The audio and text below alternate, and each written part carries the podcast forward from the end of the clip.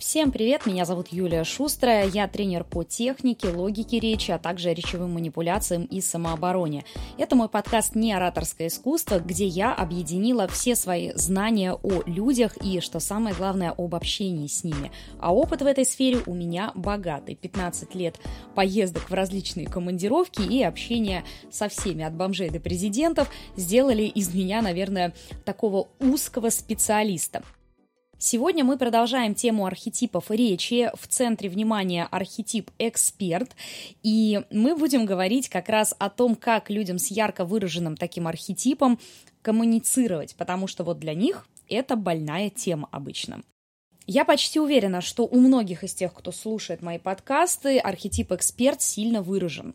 Почему? Потому что это как раз и есть показатель вашей компетенции. То, насколько вы считаете себя компетентным в том или ином вопросе, в своей профессиональной деятельности. А подвох здесь вот в чем. Архетип эксперт очень плохо выражает вашу экспертность на самом деле. Ну, то есть, смотрите, внутри вы классный эксперт, но если вы этот архетип ничем не разбавили, то вы Шелдон Купер. Все понимают, что вы заумный, но о чем там вы конкретно говорите, вообще непонятно. И с одной стороны, есть такое противоречие. Многие говорят, что если ты хороший эксперт и даешь действительно важную информацию, то тебя будут слушать хоть как. Да, если ты Илон Маск, конечно, даже при плохой речи, а у Илона Маска ужасная речь, тебя будут слушать. А теперь давайте вернемся, наверное, в такие времена студенческие и вспомним. Были профессоры, которые ужасно скучно читали лекции, и тебе надо ее послушать, ты вынужден ее слушать. И ты через все свои вот эти внутренние чакры продираешься, вот просто весь самоконтроль собираешь в кулак, чтобы там, блин, не уснуть. Да, ты воспринимаешь эту информацию, но твоему мозгу это так сложно. С другой стороны, всегда в любом универе есть профессоры, которые такие с одной стороны, компетентные, хорошо разбираются в своем предмете, с другой стороны, и скучными их назвать сложно. Они интересно подают материал.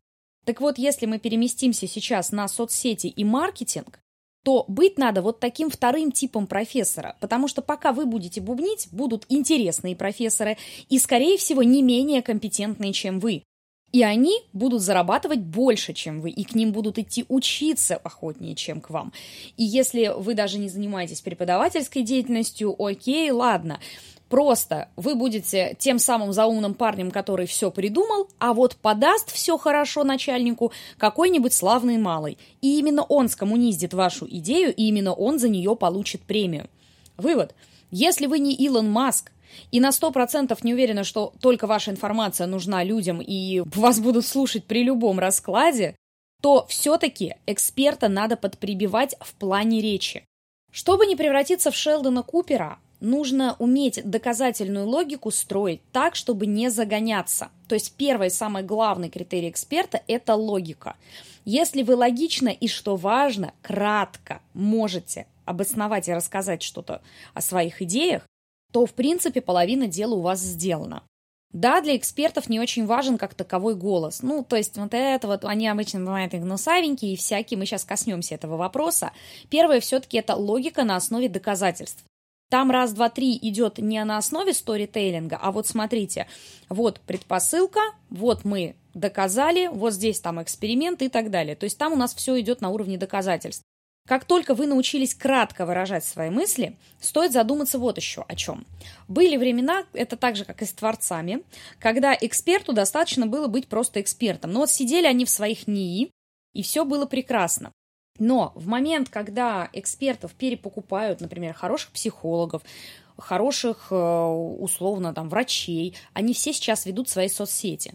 Если вы согласны на то, что вы будете просто сидеть в какой-то своей конторе и делать определенный круг обязанностей, окей. Если вы собираетесь продвигаться, то кроме эксперта вам придется быть кем-то еще. Например, экспертом, правителем и славным малым.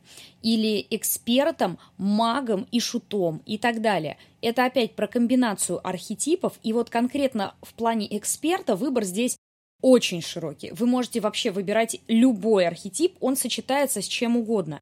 Потому что эксперт – это про то, что вы говорите. А вот как вы говорите, там аж целых шесть архетипов, пожалуйста, выбирайте. А если вы еще с кем-то спорите, то плюс еще три архетипа, из которых тоже можно выбирать. Вывод. Эксперт очень хороший архетип, потому что это архетип компетентного специалиста. Но для того, чтобы эту компетенцию в вас могли увидеть, вы должны безукоризненно владеть логикой и дополнительно продумать, какой образ еще вам нравится для того, чтобы через него привлекать к себе людей. Потому что мало быть экспертным, сейчас нужно быть еще и привлекательным, то есть коммуницирующим. Соответственно, проблемы с коммуникациями у экспертов возникают очень часто. Почему я об этом сейчас и говорю. Как начать работу вообще для эксперта, если это ваш архетип? Ну, для начала, как минимум, пройти вообще тест на архетипы. У меня на сайте, вы знаете, что можно написать в любую соцсеть «Хочу тест», и вы его получите бесплатно ссылку, вы его там пройдете и увидите вот такой круг, где все ваши стороны будут выражены. Итак, допустим, у вас выражен лучше всего эксперт. Вы смотрите, какой еще архетип у вас хорошо проявлен. И дополнительно прокачиваете его именно этот архетип. А еще вам нужно обязательно сделать некий срез. Нужно, чтобы либо педагог вас послушал в моем или любом другом лице, либо просто у родственников вы спросили, насколько понятно все, что вы объясняете, и в идеале спросить бы еще, а не сильно ли я нудный. Если ответ «да», то начинаем работать в первую очередь с тембром голоса. Потому что нудятина – это обычный газ, вот такой. Э, хотите, я его стукну, он будет фиолетовый в крапинку. В общем, любые есть вариации, но эксперт с глубоким, мягким, поставленным голосом вызывает всегда больше доверия и больше желания услышать его логические обоснования какого-либо исследования или идеи. Слышите, да, как все поменялось? Если вы хотите транслировать еще и жесткость, то есть вы эксперт, но довольно жесткий, то тогда добавляется еще и правитель, который четко и по полочкам обосновывает все, что хочет сказать. Кстати, очень классный пример экспертов, которые не могут объяснить никак, что же они хотят донести до людей, это фильм «Не смотрите наверх».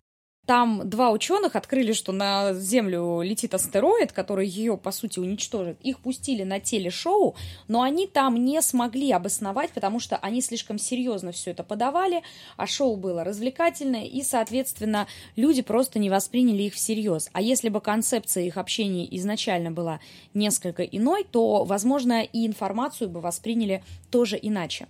Кстати, там есть аналог Илона Маска, только такой очень популистский, и вот его как раз все слушали. М? Так, теперь давайте посмотрим вот на что. Допустим, у нас есть эксперт, который монах, он такой более мягкий, более обволакивающий. У нас есть эксперт, который правитель, более жесткий, более структурно объясняет все. А есть еще варианты, например, эксперта славного малого, который дает достаточно сложную информацию, но при этом объясняет ее примерно вот таким голосом, который воспринимается как нечто легкое, и ты подсознательно понимаешь, ага, не только классно объясняет, но я еще внутренне понимаю, что для меня это доступно.